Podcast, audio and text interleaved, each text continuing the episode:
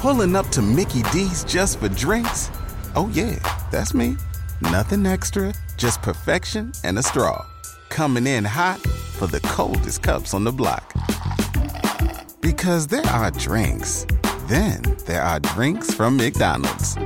Mix things up with any size lemonade or sweet tea for $1.49. Perfect with our classic fries. Price and participation may vary, cannot be combined with any other offer. Ba da ba ba ba. Mean Old Lion Media, where black and brown voices truly matter.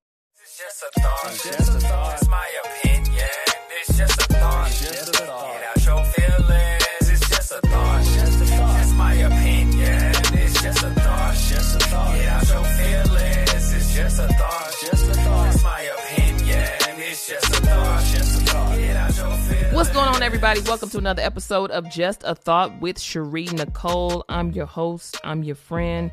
I'm your girl.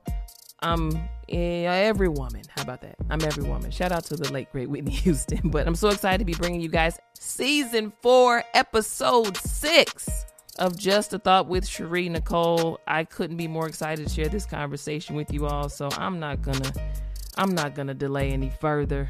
And one of my favorite people. I just love smart people. I just love accomplished, smart, and kind people. Attorney, speaker, reality TV star, author, and host of the hit nightly news show, The Grio with Eboni K. Williams. The K stands for kind. You can catch it on The Grio weeknights at 6 p.m. She's here with me now. I've been trying to get an interview with Eboni for three years. It might be longer. And we You know what, Sheree? Girl, you playing, but it's great to see you, my gorgeous.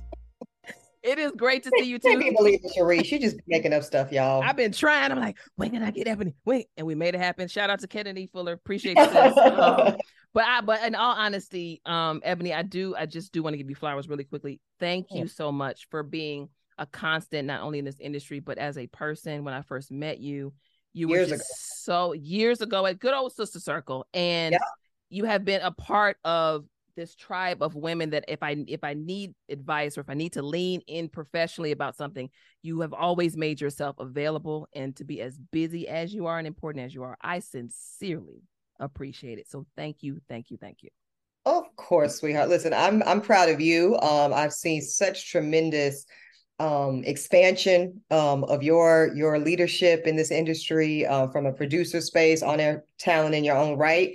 Um, and it does uh, it does an old broad good to see to see young folks shining in their own light. It's really beautiful. So congratulations. I thank you. I thank you, and thank you for for leading the charge on that. And I, I do want to ask you, Eboni, because it's interesting.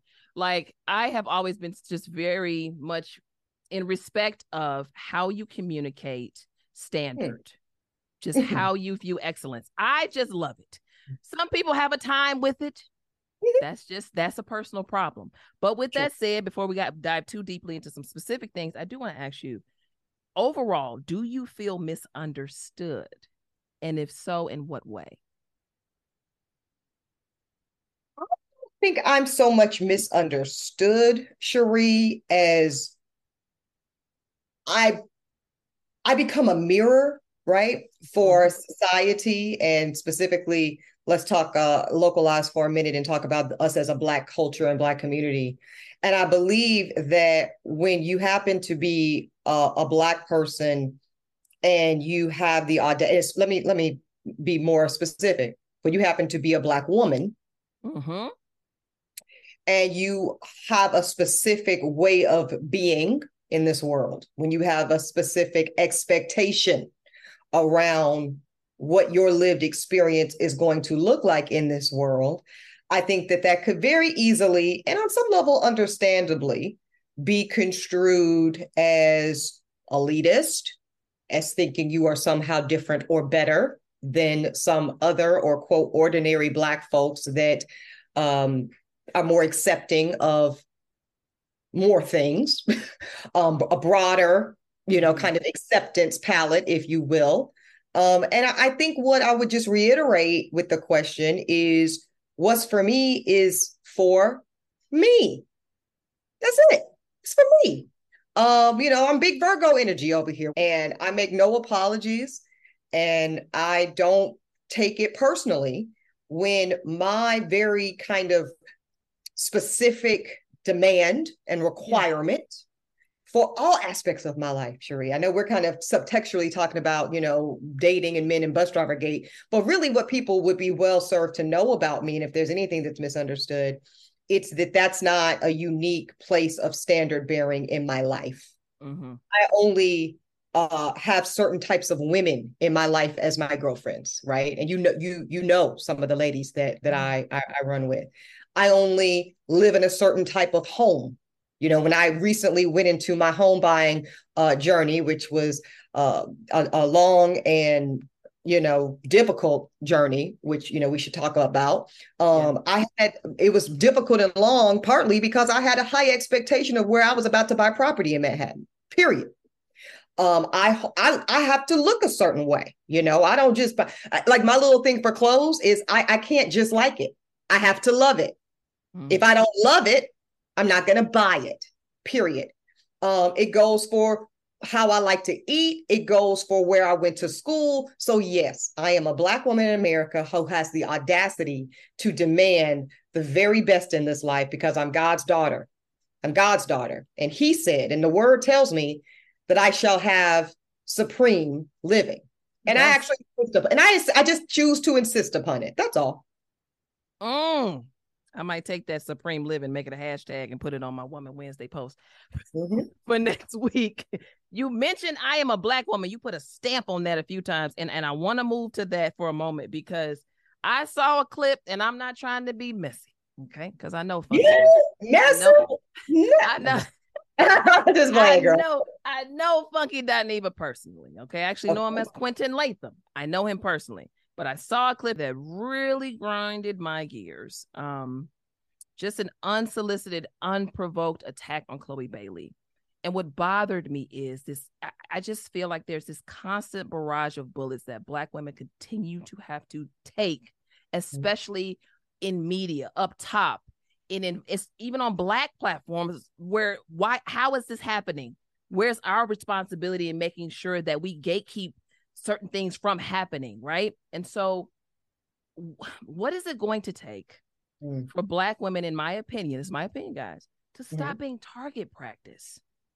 when it comes to conversations, when it comes to pop culture. We're in cancel culture, but it seems that when black women are being attacked, nobody's getting canceled. It's just okay and moving right. on.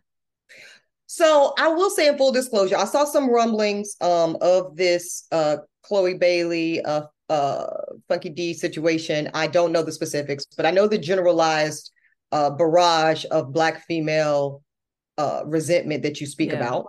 And I think it's rooted in resentment, and I use that word specifically.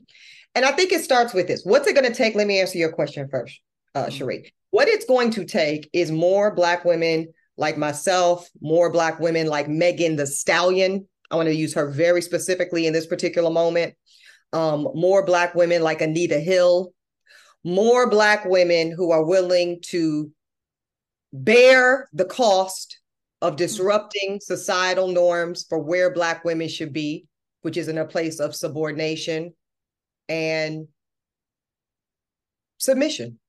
Yeah. And it's going to take more Black women saying, you can talk about us, because guess what? They talked about Jesus. That's what my mom always say, right?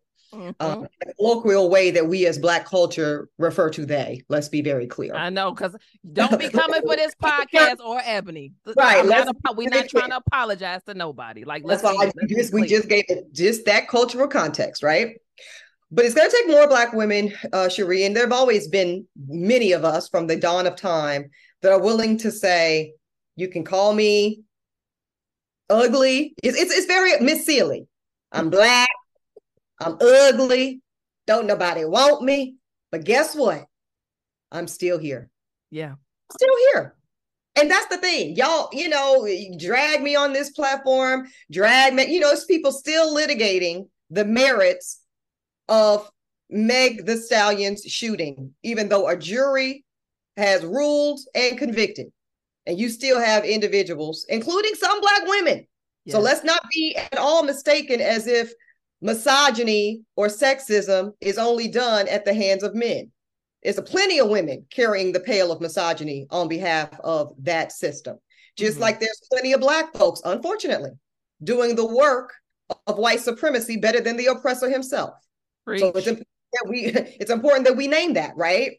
But but but as long as there have been black women, Sheree, and you know this because you are one and you come from a long legacy of them, uh, there will be black women like us who will continue to stand in the cold, who will continue to take the barrage of targets and bullets and, and whatever else, and we will continue to stand because that's what we are built for. Now, would it be nice to be able to live in this soft girl era I keep hearing about? uh, it would be lovely. I would really love to to know what that's like. But unfortunately, the way my integrity is set up, mm. the way my insistence is set up, I will continue to have to, um, you know, I guess live hard, if you will, to, to kind of use the Summer Walker f- framing, right? It's like you say you want me to live a hard life, but the circumstances you create for me require me to be hard. Mm. So until we kind of reconcile that disconnection, this is this is where we're going to be. Yeah, yeah. You mentioned um, when we started talking about you being a mirror. And yeah. I thought that was such a great metaphor to use. I also think it bears a, a huge weight of responsibility. Yeah. when did you realize that you were a mirror? And when did you own the responsibility of that comfortably? Comfortably. Let's look again key word there is comfortably. I would say it probably was during my tenure on real housewives of new york city.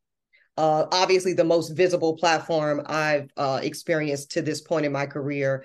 And the the visceral reaction uh, both inside of the culture, but also obviously outside of the culture, both good and bad, right? There were to this day tons of people that felt my representation on that platform at that time, in the context of those particular white women I was cast along, was very important. They thought it was very um, strong representation of what it looks like to, again, be a Black woman and insist upon a certain way of being, insist upon a certain level of respect, insist upon a certain amount of space created um, for my existence.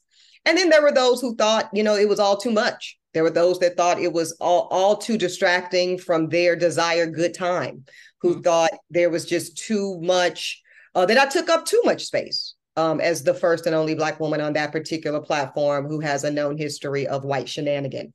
Um, and I think all of it has points of uh, validness depending on your point of view. And again, that's where I take it on the chin. But that's where I knew for sure that I was serving as a mirror because all of that commentary and all of that vitriol, no matter the direction it was aimed at, was not at all about me, even a little bit this was all about people's personal kind of reconciliations with how they show up at work every day and the microaggressions they let slide by white colleagues or even catch this tea their white romantic partners or spouses whom they share a home with right yeah. um or you know other things about their it was people that were upset because they know that they themselves hold and espouse anti-black sentiment uh mm-hmm. anti-semitic sentiment trans and homophobic sentiment and they how dare someone call someone else out because that just means it's going to be just a few minutes before somebody calls your ass out mm-hmm. and that's what mirror does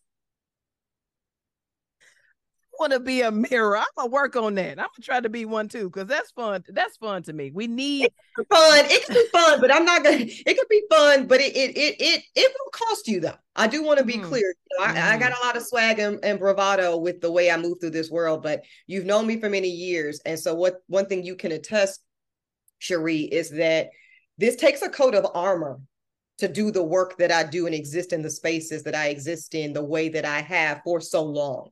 A lot yeah. of people come in this business, a lot of people go, right? We've both seen it. Um, so to stand, whether it's on Fox News, to stand, whether it's State of the Culture with Revolt, to stand on the Grio or Real Housewives of New York City season 13, uh, or as I'm about to do as a judge on my new show, Equal Justice with Judge Eboni K. Williams. But to stand in that consistently on the 10 toes of integrity, truth, and honor, mm. um, that requires some some armor. That's that is that is not for the faint of heart, babe. Absolutely. I want to before I want to dive into Bet on Black. Before I do that, I do want to ask you about just the the whole bus driver gate. We all know that happened. I'm not gonna necessarily dive deeply back into that, but I do want to ask you as as one black woman who who I, I, I guess I could say I'm a little successful. I'm trying to be on Eboni's level one You day, but very successful, Donna. You stand, stand. You better stand in that success. Go ahead. when you maneuver as a Mhm. successful black woman, Yes. there are things that come along with it, and in in in certain respects, dating can be a challenge. And I don't think that's discussed. That was discussed enough in your case. More so was about she. She says she don't date a bus driver. The, the criticism was around your preference versus what does it really look like to wade through the waters of dating and relationships as Sure. someone who is highly successful. What has that been like for you, and what have you learned about yourself in the process? Right. Okay. So let's go to a, a topical example. We're journalists, right? Let's let's pull a Mhm. news headline that everybody's talking about right now, which of course is the fact that Halle Berry has just been um making headlines for having to pay eight thousand dollars per Yes. month her own son to her ex-husband Olivier Martinez. Okay, so everybody and their mama's talking about this. Most people are Team Halle, right? Most people are saying it's terrible that a woman is having to pay child support for her own child. Now, we're looking at it in the context of Halle Berry, and that's fine. But the reality is, there's a lot of Halle Berrys walking around among us. Now, I'm not saying that we're all Oscar winners and that we all have, you know, I'm just going to say a hundred million dollar, uh, you know, wealth portfolio. But I'm going to say something that's going to make some people uncomfortable, Cherie. there is a significant portion of Black American women, particularly when you're talking about in some of the major metropolitans that are living in New York, Atlanta, DC, Chicago, Los Angeles, Houston, Dallas, and the like, right? Mhm. And many of us are making north of a quarter million dollars a year. That's a fact. That's a fact. There are some of us who have been blessed beyond measure and put a bit of hard work in, and we've eclipsed that seven figure mark. We are actually numerically, and I'm not speaking hyperbole here. I exist along with a cohort of other Black women just like me and we encompass a part of the top 1% of income owners in New York City. That's our reality now. And it's a blessing. Yeah. But to your point, let's get under the hood, right, of what this does to traditional romantic relationship expectations and let's say gender roles. Now, before I go on, I want to preface this with what, where I'm about to go in the analysis is going to be very um, heteronormative uh, because of the, the way I want to frame this, but I want to make the space that not everybody's a damn heterosexual, okay? And that uh, that's let's just say that because that needs to be said, and that these gender roles can look very different based on that construction. But let's go to good old fashioned, old fashioned heterosexual relationships, where the currencies that each gender brought to the table were as follows: women were assessed and valued based primarily on their youth, their aesthetic beauty, and their fertility, their ability to uh, carry and birth your big-headed children. Okay, that that and it's pretty much in that order: youth, aesthetic beauty, fertility. Those are the main, th- and then all the nurturing, the cooking, and the cleaning, and all of that. Great, your ability to create a softness in the home. Mm-hmm. Now let's go to men. Where where have we historically evaluated men's worth? First and foremost, financially. Can you provide a roof over our head and the heads of our big-headed children? Okay? That's very important. That's been the primary thing that society has said that men bring to the table that we value as a society. Your ability to financially provide. Then it then we get to the other stuff. Your stature, right? It's a reason what tall men, for instance, have a social advantage because they are perceived at least to be better protectors. Mhm. Better protectors. So those are the ways in which we historically have always valued respective genders. Now, when you remix it for a current era, where again, this is not Eboni um, hypothesizing, the numbers tell us Black women are out earning uh, by way of income. We are graduating from undergraduate and professional schools at a rate of almost seven to one compared to Black men. Mm. Uh, we are owning homes at a rate of two to one. So for every single Black woman that buys a home in America today, because uh, we make up 20% of all home buyers are single women, actually, it's mm-hmm. only 9% that are single men in the same scenario.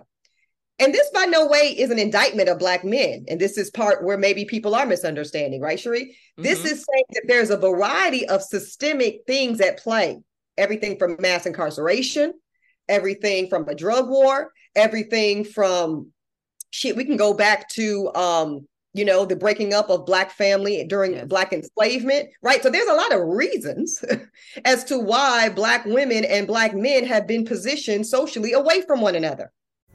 Pulling up to Mickey D's just for drinks? Oh yeah, that's me. Nothing extra, just perfection and a straw.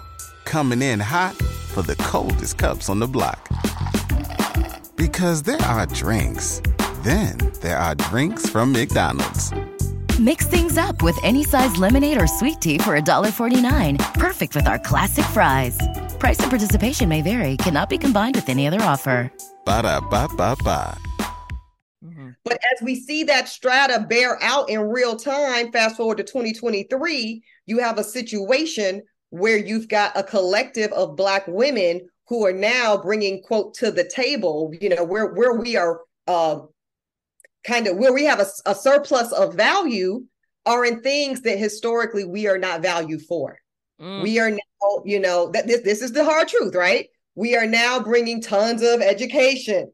We're bringing all the degrees. We're bringing a, a, a, surplus of assets. We're bringing deeds to homes. We're bringing, uh, you know, y- y'all get it, right?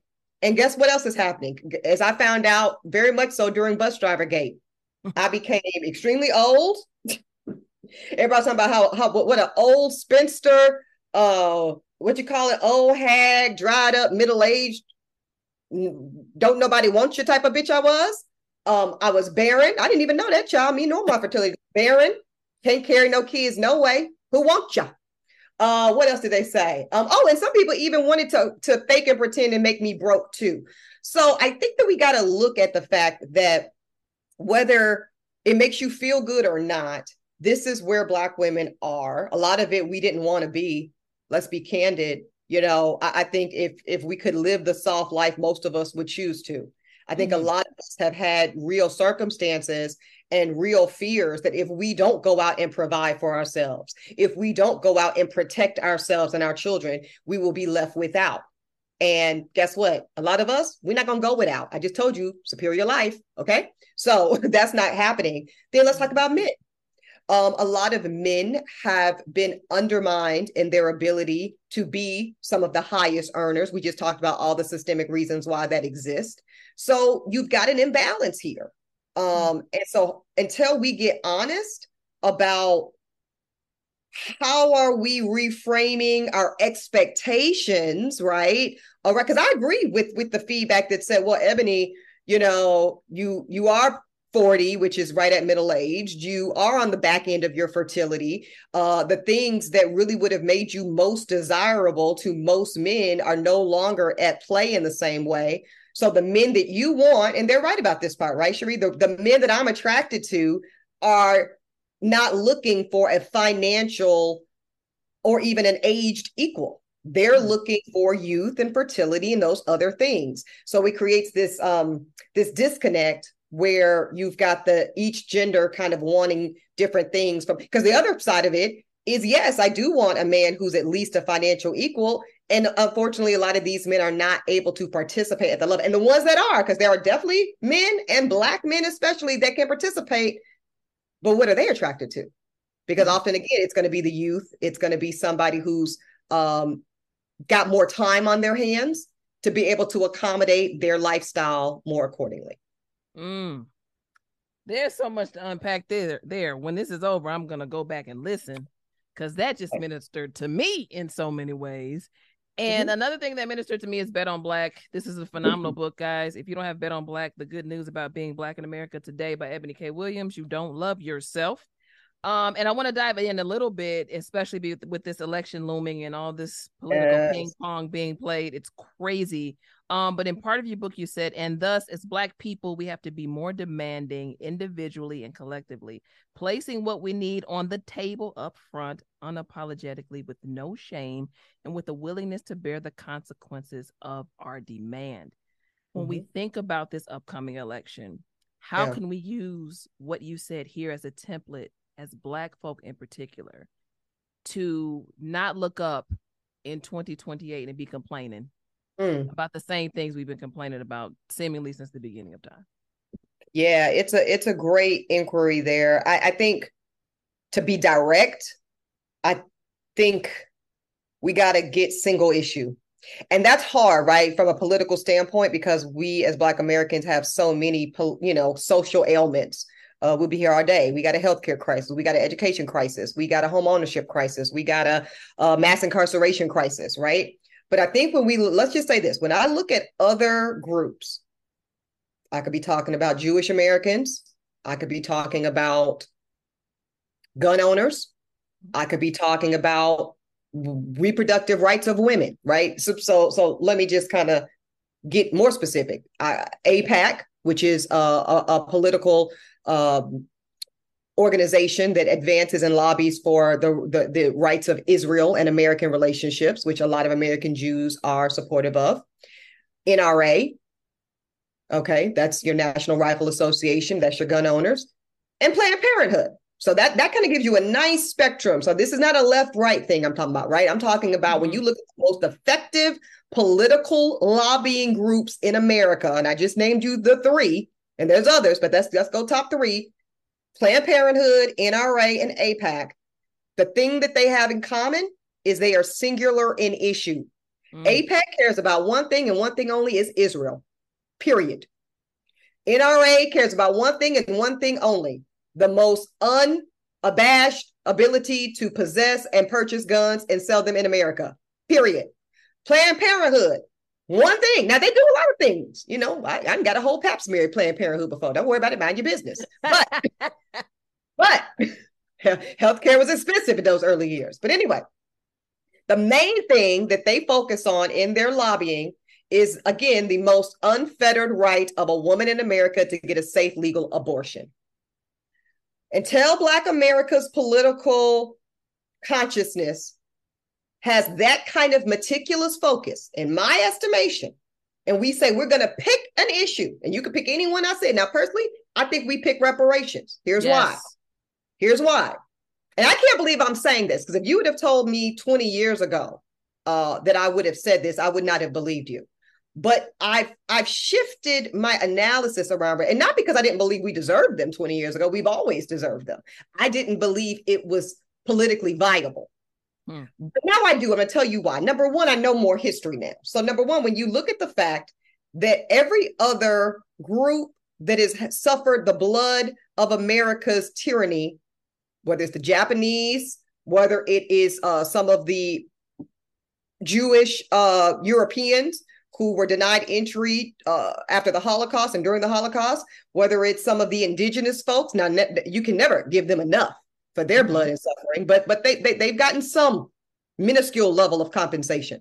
Point is, everybody else has gotten some. Even the enslaved, the, the slave owners who seceded from the Union, who were literal traitors and terrorists of America. Guess what they got? Reparations. They did. They did. And so Jesus. now there is a legal template that says Black Americans all, and let's be specific, and California is already doing some of this work of teasing yeah. out which Black identifying Americans would be qualified for reparations. And that's going to be important in this work. Which descendants of enslaved Africans are due to receive reparations, what the proportionality is. And then the other thing on this, Cherie, is just like many like to argue around abortion as a moral issue, reparations is a moral issue. Yes. Yes. And I think the more heavy handed we are in the framing it around the morality of our nation, the more successful we are politically. And when we talk about a real reparations package, which doesn't necessarily need to only be a check the way we get um like a COVID check or so, you know, that type of hardship. It it really should be, I think, um, multifaceted. I think Mhm. there should be some level of cash compensation. I think primarily I'd love to see 0% interest rates for home loans. I'd like to see a revisiting of everything that Black people were excluded from in the New Deal legislation. Mm. I'm talking about, like I said, zero to, to very low interest home rates. I'm talking about zero down payment for home on. And I keep talking about homes because we know that we're talking about wealth building because income is one thing, wealth is something different, right? Yeah. So I could be in the highest 1% income in New York and Texas and everywhere else. But if you ain't got no assets, bitch, you broke. bitch, you broke. Okay. So we're talking about wealth, asset building, and home ownership, as we know, is a key gateway opportunity for most Americans. That's how the middle white class of America became the middle white class of America through all of that 1940s GI Bill uh, le- legislation that allowed them to participate in home ownership, most of them for the first time. Yeah. So this wealth gap, uh, the way it looks today, y'all, it's relatively recent. When you go back to the origin story of the United States of America, most whites were not wealthy. Most whites were of the planting class. Let's talk. See, people don't know their history, and that's part of the problem. We kind of think of binaries of wealthy whites and poor blacks. Baby, that's all new. We think about the construction of race. We think about Jewish Americans, Italian Americans, Irish Americans. Baby, all of them just got white 60 years ago, 70 years ago. You know what I mean? They were red lines away from the best schools, just like we were. Yeah. All of this stuff is doable in a way that I think a generation or two ago would have seemed so far fetched. But now that we have more factory, now that we understand the legal precedent and template, now that we understand the ways in which certain policies have a in almost immediate s- severe effect on wealth building in just a generation, I think the single issue America should be talking about as it relates to political negotiations going into 2024 is reparations or bust. Mm. Can you lead the charge on that, Eboni? How, how much? For The, me? yeah. Who, me? You want me to be more of a mirror? Yes. I think you could. You, you could. You, of course, you can handle it. That's not even a question. Child, these people don't want to hear this truth. I don't think so. I don't think so. I think there's too many greed. This is where I become, unfortunately, um, you know, what what's your girl Jocelyn? Uh, is it don't don't don't take Jocelyn- Jocelyn Hernandez from Yeah. uh what she said one season, I don't really watch it, but my girlfriend told me because she's got a beautiful body, right? Yeah. And I heard it one season early on, people were like, "Girl, how do you look like that? What do you do?" And she's like, "Bitch, I can tell you what I do. You're not gonna do it. You're not gonna do it." And you know this. You're a fitness pro, you know. So I could tell you it like I just laid out that brilliant argument for reparations or bust. Congress ain't gonna do it. Hakeem them not gonna do it. Um, who that? Chucky Schumer and them in this. You think Chuck Schumer is gonna adopt what I just laid out for you? No. Girl, please. You know, and so that's a whole nother conversation, right? Yeah. Where we got political leadership that um despite some good intentions from maybe some of them, because I do want to Yeah. say for the record, I think Hakeem Jeffries has great intentions for black people, but I think you're talking about a bureaucratic machine known as American legislative policy that would make that extremely difficult for those that are actually in effective uh, elected office. Mm, I I agree. Couple more questions before I let you out of here, Eboni. Um, last question about Bet on Black. Because you are a woman of excellence, because you are extremely just researched and studied across the board, how would you like Black people in particular to Mhm. qualify excellence Mm. when they read this book? What do you want them to walk away with when we talk about how to qualify excellence? Yeah, I want to answer your question with the inverse, which is how I don't want them to qualify it. I don't want them to qualify excellence for us as Black people based on a white standard, Mm, right? I did a really strong podcast with the Brothers of Surface Level recently. I'm sure you saw some of it. Um, I think people can get triggered by the term Black excellence because underneath that is this presumption that we got to do more and prove better because we're Black in a way that whiteness gets to just be mediocre. mm, White just gets to be default posture. So when I talk about excellence in bet on black, I y'all gotta understand I finalized my divorce from white acceptance and white perspective and white concern. I don't care nothing about what white America or whiteness or white people think of me at all. And because I totally divorced myself from white gaze, right? Yeah. I get to establish my template for what excellence in all endeavors and form look like for me Yeah. based solely on a known, learned, studied pedigree of really African ancestry. You know, so so I make the argument, as you know in the book, that black blackness is innately excellent, contrary to popular be- belief. That blackness, when you look at kind of our pedigree, and I'm not, of course, saying all black people are all excellent all the time, we're individuals, but when you talk about the social construction of black aesthetic, the social construction of a black intelligentsia, Yeah. of black collective ways of being tell me that's not excellent that's by, that, that that that that derives from an innate posture of excellence so Yeah. that is the framing in which i want people to really understand excellence as i put forth in bet on black Mm. Speaking of excellence, what does the next elevation for Eboni K. Williams look like? Hmm, i could tell you about it but i'd rather show you Lord have mercy. Now I got to wait. you got I- to I wait mean- you know, but I, I and I say that in jest, but I also say that because listen, and everybody you know uses social media as they see fit, um, Yeah. and it can be an incredible tool. But personally, I'm just not a big fan of the wait till y'all see what I got coming, y'all.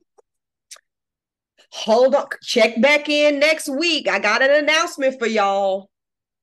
That's just not really mine. Mm-mm. Mm-mm. Why is that? When, when, when the shit gets ready to pop, y'all gonna y'all gonna talk about it. The- I don't I don't understand the thinking. I guess I guess I also am not a big fan of kind of suspended anticipation.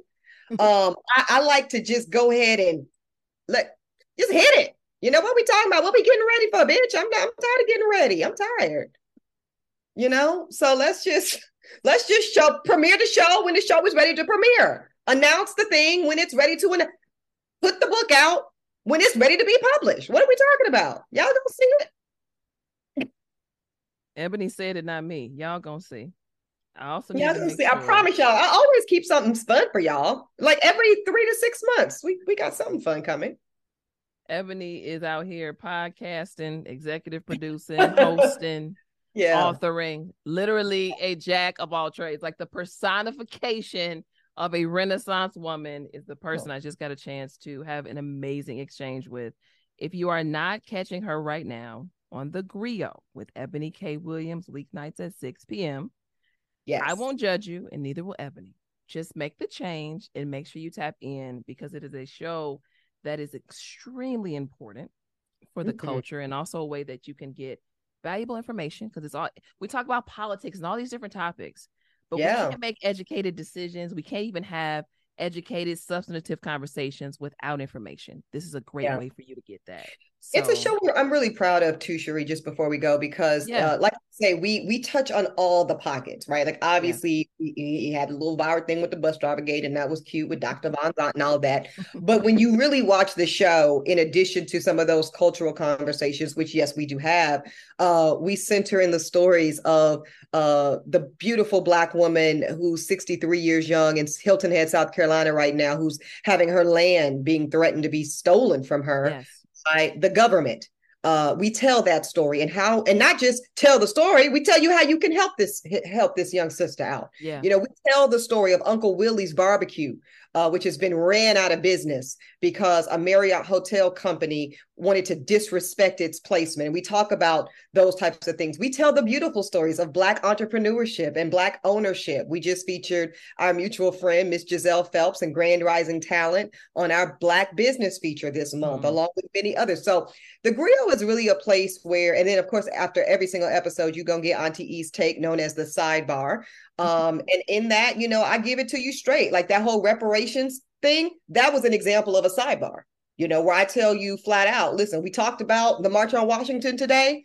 This is my take on how that applies to us 60 years later. Boom, Yeah. here we go.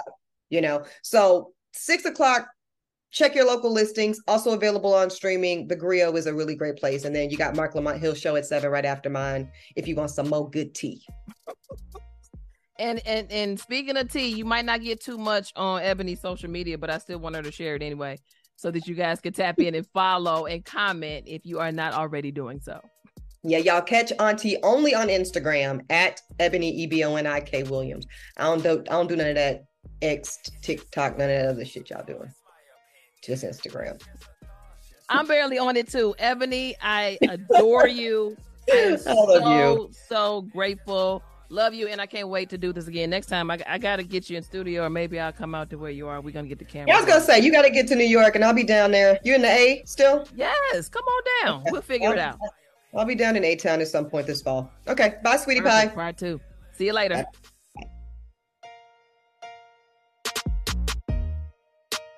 Let me tell you all something about Eboni K. Williams. I just I think she's such a template for how black women, successful black women, um, in particular, can maneuver through respective industries, whether it's television, whether it's music, whether it's politics, whether it's education, social work, medically, politically, what have you, successfully and also with their integrity intact. So shout out to Eboni K once again.